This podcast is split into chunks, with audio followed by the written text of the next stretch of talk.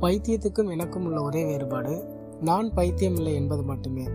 அப்படின்னு அந்த நபர் வந்து ஒரு நோட்டை எடுத்து அந்த நோட்டோட முன்பகுதியில் எழு எழுதியிருக்கக்கூடிய இந்த வார்த்தைகளை படிக்கும்போது இன்னும் இந்த நோட்டில் என்ன மாதிரியான வார்த்தைகள் வசனங்கள் இருக்கும் நம்ம ஏன் அதை படிக்கக்கூடாது அப்படின்னு சொல்லிட்டு ஒரு ஆர்வத்தோடு அடுத்த பக்கத்தை வந்து திருப்புறான். அடுத்த பக்கத்தை திருப்பும் போது அதில் என்ன எழுதியிருக்குன்னா இவனை வந்து ரொம்ப பயமுறுத்தக்கூடிய ஒரு வார்த்தைகளாக வந்து எழுதியிருக்கு. முட்டாள். அடுத்தவரின் டைரியை படிக்காதே. நண்பா வேண்டாம் படிக்காதே. அப்படின்னு வந்து ஒரு கட்டளையிடக்கூடிய ஒரு வார்த்தைகளை வந்து படிக்கும்போது அவன் நம்ம அந்த நோட்டை வந்து மூடி வச்சிடலாமா? இல்லை வந்து மேலும் படிக்கலாமா? அப்படின்னு அவனுக்குள்ள ஒரு இரண்டு மனநிலை வந்து வெவ்வேறாக மாறி மாறி அவனுக்குள்ள ஒரு குழப்பத்தை ஏற்படுத்துது. இதெல்லாம் தாண்டி அவனுடைய எண்ணங்கள் என்ன நினைக்குதுன்னா இந்த மாதிரியான ஒரு வார்த்தைகள் எழுதப்பட்டு இருக்கக்கூடிய ஒரு நோட்டை தான் நம்ம வந்து விரும்பி படிக்கணும். அப்படின்னு அந்த நபர் வந்து அடுத்த ஒரு பகுதியை படிக்க ஆரம்பிக்கிறான். அதுக்கு முன்னாடி அந்த நோட்டு யாருடையது அப்படின்றத பற்றி நம்ம கொஞ்சம் தெரிஞ்சுக்கலாம்.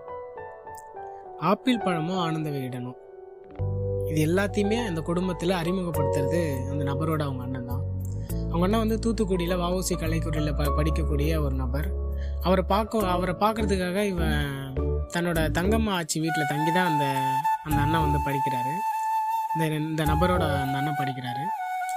ஒவ்வொரு வாரமும் அந்த தங்கம்மா ஆச்சியோட வீட்டுக்கு போயிட்டு பார்க்கும்போது இவன் கண்ணுக்கு எப்போதுமே தெரியக்கூடிய சாதாரணமாக இருக்கக்கூடிய ஒரு பொருள்னா ஒரு ரெண்டு பொருள். அது என்னென்னா ஒரு பழைய சூட்கேஸு ஒரு தகரப்பட்டி அந்த பழைய சூட்கேஸில் எப்போதுமே வந்து கலர் கலராக புதிய ஏற்பாடு பழைய ஏற்பாடு மாதிரியான நிறைய நோட்டுகள் அடுக்கி வைக்கப்பட்டிருக்கும். அந்த நோட்டை அவங்க ஒவ்வொரு டைமும் எடுத்து படிக்கும்போது அவங்க அண்ணன் வந்து என்னோடய உச்சி தலைமுடியை பிடிச்சி இல்லை அது அந்த நோட்டை என் டைரி எடுத்து படிச்சியல அப்படின்னு கேட்கும்போது தான் இவனுக்கே வந்து தெரிய வருது. நம்ம எடுத்து படித்த அந்த கலரான நோட்டுக்கு பேர் டைரி அப்படின்னு சொல்லிட்டு.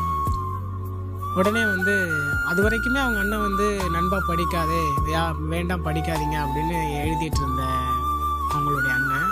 இப்போ வந்து அந்த பையனோட அந்த நபருடைய பேரை வந்து குறிப்பிட்டு எழுதி வச்சு படிக்காதீங்க. அப்படின்னு சொல்லிட்டு எழுத ஆரம்பிக்கிறார். அடுத்தது அதில் வந்து அவங்க அண்ணன் வந்து ஒரு விஷயத்த வந்து பதிவு பண்ணுறாரு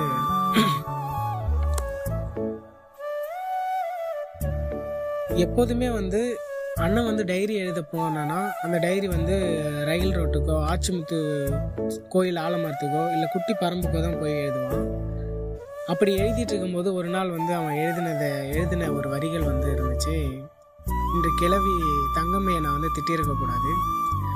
அதுக்காக பேரிச்சம்பழங்காரங்கிட்ட என் புத்தகத்தெல்லாம் தூக்கி போட்டால் என்ன பண்ணுறது இருந்தாலும் மன்னிச்சிரு நம்ம அப்படின்னு சொல்லிட்டு இந்த பரிவான ஒரு அன்பை வந்து அவங்க அண்ணன் மூலயமா வெளிப்படுத்துறாரு. அதுக்கப்புறம் வந்து அடுத்த பகுதியை திருப்பும் போது அவங்க அண்ணன் வந்து எழுதியிருக்காரு இன்று பெருமாள் கோயில் மலையில் அவளுக்காக காத்திருந்தேன்.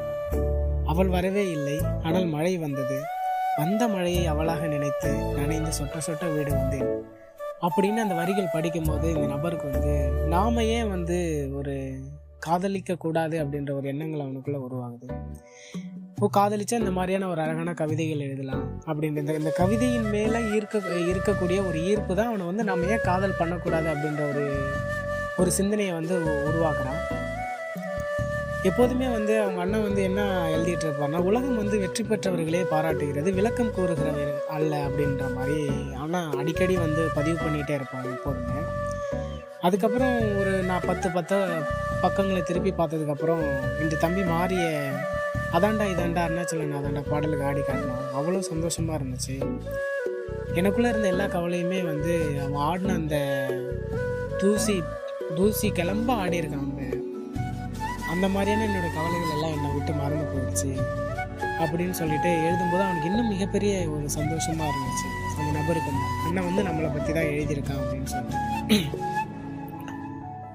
அதுக்கப்புறம் வந்து அதே ப அதே பகுதியில் இன்னொரு சம்பவங்களையும் அந்த அண்ணா வந்து எழுதியிருக்காங்க என்னென்னா இன்றைக்கி என் தம்பி ம- நான் அடிச்சிருக்கக்கூடாது அதுக்காக ஸ்கூலை கட் அடிச்சுட்டு பாக்கெட்டில் இருந்த ஒரு ஐம்பது ரூபா பணத்தை எடுத்துகிட்டு போனால் அடிக்காமல் என்ன பண்ணுவாங்க? ஆனால் அதுக்காக அவன் அடிக்கல என் பாக்கெட்டில் ஒரு ஐம்பது ரூபா பணம் இருந்ததாக நான் நினச்சி பேருந்தில் பயணிக்கும் போது கண்டக்டர் வந்து என்கிட்ட டிக்கெட் கேட்டார். என்னால் டிக்கெட் எடுக்க முடியல. அந்த அவமானங்கள் தான் என்னை அவனை வந்து அடிக்க வச்சது. அப்படின்னு சொல்லிட்டு இருந்தாலும் மாறி நீ என்னை மன்னிச்சிரு. அப்படின்னு அடுத்த ஒரு சம்பவங்களை எழுதும்போது அதே மாறி அப்படின்ற ஒரு நபர் வந்து இது இதுக்கப்புறம் நம்ம இந்த மாதிரியான ஒரு தவறுகள் செய்யக்கூடாது அப்படின்னு தன் மனசில் வந்து ஒரு உறுதிமொழி எடுத்துக்கிறான் அதுக்கப்புறம் நாட்கள் கடந்தது. பன்னிரெண்டாம் வகுப்பு முடித்தான் இல்லை சட்டக்கல்லூரியில் வந்து படிக்கிறதுக்காக நுழைவு எக்ஸாம் எழுதினா ஃபெயில் ஆகிட்டான் முத முதல்ல சென்னைக்கு வேலைக்கு வரான். வேலைக்கு வரும்போது ஒரு துணி கடையில் தன்னுடைய ஜாதியை மாற்றி சொன்னதால் மட்டுமே தான் துணி கடையில் அவனுக்கு வேலை கிடைச்சிது. அதுக்கப்புறம் முத முதல்ல இந்த வேலை கிடைச்சிது அவங்க அண்ணனுடைய சம்பவங்கள் இது எல்லாமே யோ- பார்க்கும்போது நாம ஏன் ஒரு டைரி எழுதக்கூடாது அப்படின்னு அந்த நபர் வந்து ஒரு முடிவு எடுக்கிறான். முத முதல்ல வேலைக்கு சேர்ந்த அன்னைக்கு வந்து வேலைக்கு போய் ஜாயின் பண்ணலான்ற அந்த டேட்டில் கையில் ஒரு டைரியோட ரூமுக்கு வரான். முத முதல்ல அவன் எழுதுறது என்னென்னா முதல்ல வந்து சென்னைக்கு பொருத்தமானவனா என்னை மாற்றிக்கொள்ளணும் அதுக்கப்புறம் சென்னை என்னதாக்கி கொள்ளணும் அப்படின்ற வரிகள் தான் முத முதல்ல எழுதி சென்னையில் வந்து தன்னோட வாழ்க்கையை ஆரம்பிக்கிறாரு. அதுக்கப்புறம் ஒரு வாரத்தில் அந்த சென்னை வந்து அவனுக்கு பிடிக்காம போக மாம்பழம் ரயில்வே ஸ்டேஷனில் திருட்டு ரயில் ஏறி திரும்ப திருநெல்வேலி மாவட்டத்துக்கு அந்த பையன் போயிடுறான். அந்த போகும்போது அவன் கடைசியாக அந்த டைரியில் எழுதின வார்த்தைகள் என்னன்னா இனி வேண்டாம் எனக்கு சென்னை கிடைத்தால் போதும் என் அன்னை அப்படின்னு சொல்லிட்டு அதோடு வந்து சென்னையை விட்டு போனாங்க அதுக்கப்புறம் திரும்பவும் திருநெல்வேலி மாவட்ட சட்டக்கல்லூரி போயிட்டு திரும்பவும் நுழைவு எக்ஸாம் எழுதுறான் பாஸ் பண்ணுறான் முத முதல்ல இந்த சம்பவங்கள் எல்லாமே கடந்து அவனுக்காக அவன் படிக்கவே எழுதப்பட்ட ஒரு டைரி தான் ஜோ அப்படின்ற ஒரு பெண் வந்து அவன் வாழ்க்கையில் வந்து முத முதல்ல வந்து ஒரு ஒரு ஒளி ஒளியேற்றக்கூடிய ஒரு நபராக வந்து இருக்கான் அன்னைக்கு ஜோ கிட்ட வந்து பேசிட்டு ஜோவோட ஒரு நட்பு கிடைச்சிருச்சு அப்படின்ற சந்தோஷத்தோட அவன் வந்து தன்னோட விடுதிக்கு அன்று இரவு வந்து தன்னோட விடுதிக்கு கிளம்பி போயிடுறான். அதுக்கப்புறம் திருநெல்வேலி டெப்போவில் வேலை செய்யக்கூடிய தன்னுடைய நண்பன் வந்து தன்னை பார்க்கறதுக்காக வரான். வரும்போது வந்து கையில் ஒரு புத்தக பையோட வரான். அந்த புத்தக பையை வந்தோடனே ஆச்சரியமாக பார்க்குறேன் என்ன புத்தக பையோட வரான்? ஒரு பேக்கோட வரான் அப்படின்னு சொல்லிட்டு. உடனே அந்த பேக் வந்ததுமே அந்த பேக்கை வாங்கி அவனுங்க ஆவலோடு ஓப்பன் பண்ணி பார்க்குறாங்க. அதில் வந்து ஒரே ஒரு ஜாமெண்ட்ரி பாக்ஸு அதுக்கப்புறம் யா அதில் வந்து ஒரு நாலஞ்சு நோட்டுகள் இரண்டு புத்தகங்கள் இருக்குது அந்த புத்தகங்களுக்கு இடையில் ஒரு நீல கலர் டைரி ஒன்று இருந்துச்சு. முத முதல்ல அந்த ஜாமெண்ட்ரி பாக்ஸை மட்டுமே எடுத்து ஓப்பன் பண்ணுறாங்க அதில் ரெண்டு சாக்லேட்டு அதுக்கப்புறம் வந்து அந்த பேக்கில் வாட்டர் கேன் இருந்துச்சு. ஆளுக்கு ஒரு சாக்லேட் சாப்பிட்டுட்டு அந்த பேக்கை பேக்கில் இருக்கக்கூடிய அந்த வாட்டர் கேனில் இருக்கக்கூடிய தண்ணியை எடுத்து குடிச்சிட்டு அதுக்கப்புறம் அதுக்குள்ளார என்னென்ன இருக்குது அப்படின்னு சொல்லிட்டு ஒவ்வொரு- நோட்டையும் வந்து அந்த நபர் வந்து பிரித்து பார்க்குறாரு எல்லா நோட்லேயுமே வந்து ஒரு அழகான ஆங்கிலத்தில் செவ்வலட்சுமி அப்படின்னு தான் எழுதி இருந்துச்சு. அதுக்கப்புறம் இடையில் ஒரு நோட்டு மட்டும் கலராக தெரிஞ்சுது. அந்த நோட்டை எடுத்து பார்த்தோம்னா அது ஒரு டைரி இவனுக்கு ஒரு மிகப்பெரிய ஒரு ஆர்வம் ஏற்பட்டுச்சு. ரொம்ப நாள் கழிச்சு நம்ம ஒரு டைரியை படிக்க போகிறோம் அப்படின்னு. உடனே அந்த டைரி எடுத்து ஓப்பன் பண்ணி பார்த்ததுக்கப்புறம் அதில் முழுக்க முழுக்க ஆங்கிலத்தாலே எழுதப்பட்ட ஒரு டைரி அப்போ மாறி வந்து என்ன நினைக்கிறாருன்னா வாட் இஸ் யுவர் நேம் இதை தாண்டி இதை தவிர்த்து பேசக்கூடிய அத்தனை ஆங்கில சொற்களும் அவருக்கு ஒரு கடினமான ஒரு ஆங்கில சொற்களாகவே தான் அவருக்கு இருக்கு. அந்த பையன் அவருக்கு இருக்குது அந்த பையன் மீன்ஸ் மாறி மாறி மாறிக்கு அது ஒரு மிக கடினமான ஒரு வார்த்தையாகவே இருந்துச்சு.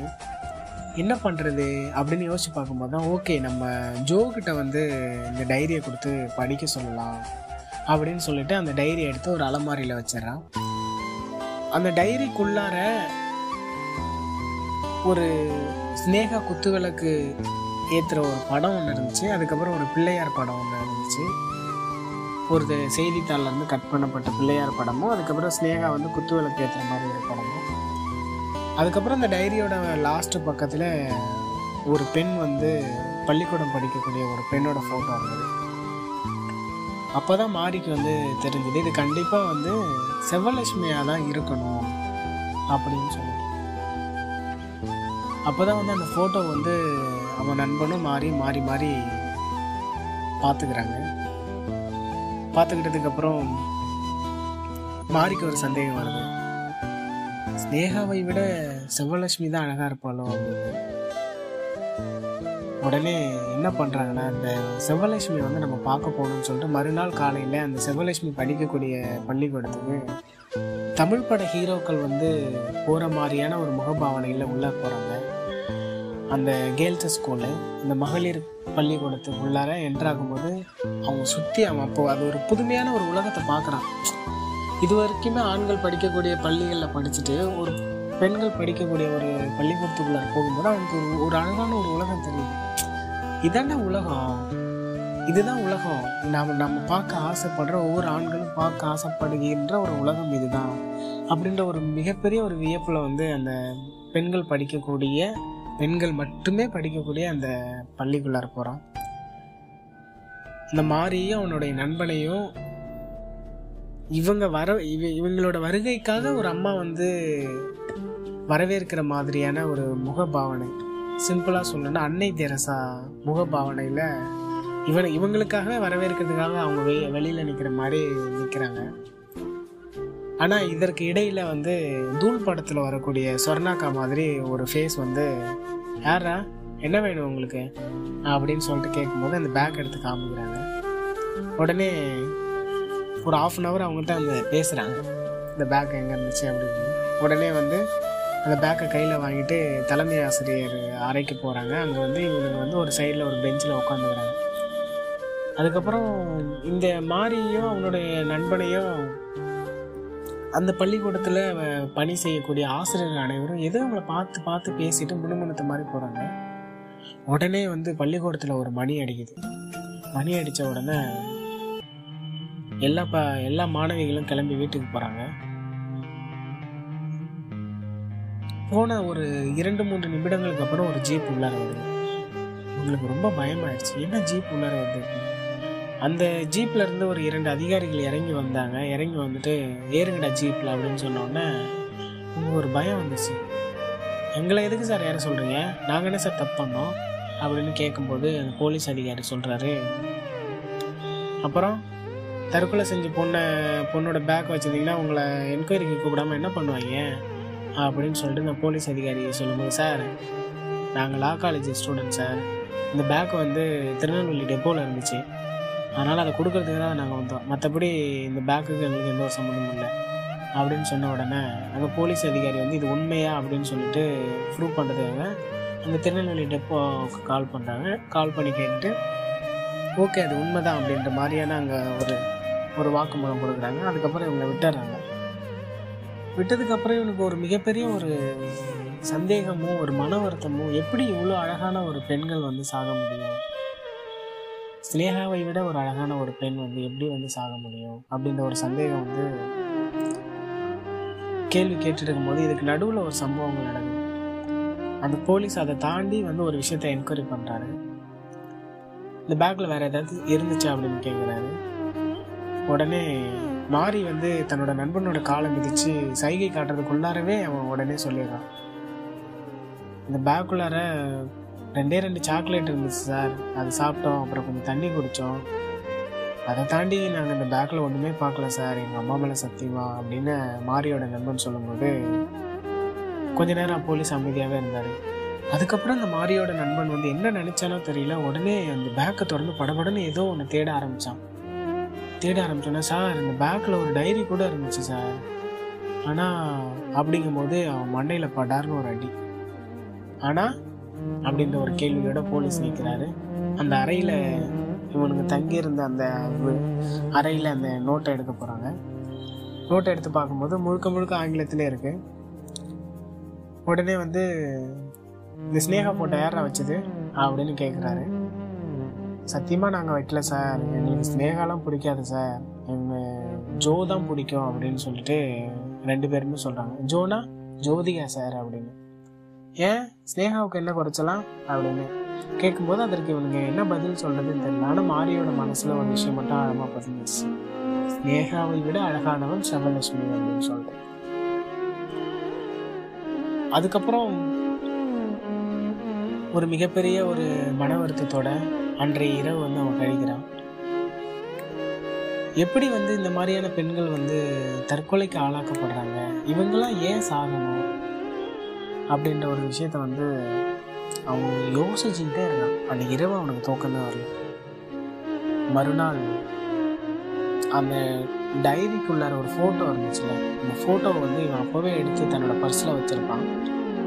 அதை எடுத்து ஜோகிட்ட காமிக்கும்போது சாரி ஜோகிட்ட பேசிகிட்டு இருக்கும்போது ஜோ வந்து இந்த ஃபோட்டோ யார் அப்படின்னு கேட்பான். உடனே அவனுக்கு என்ன பதில் சொல்கிறதுன்னு தெரில உடனே தன் தங்கை அப்படின்னு சொல்லிடுவான்.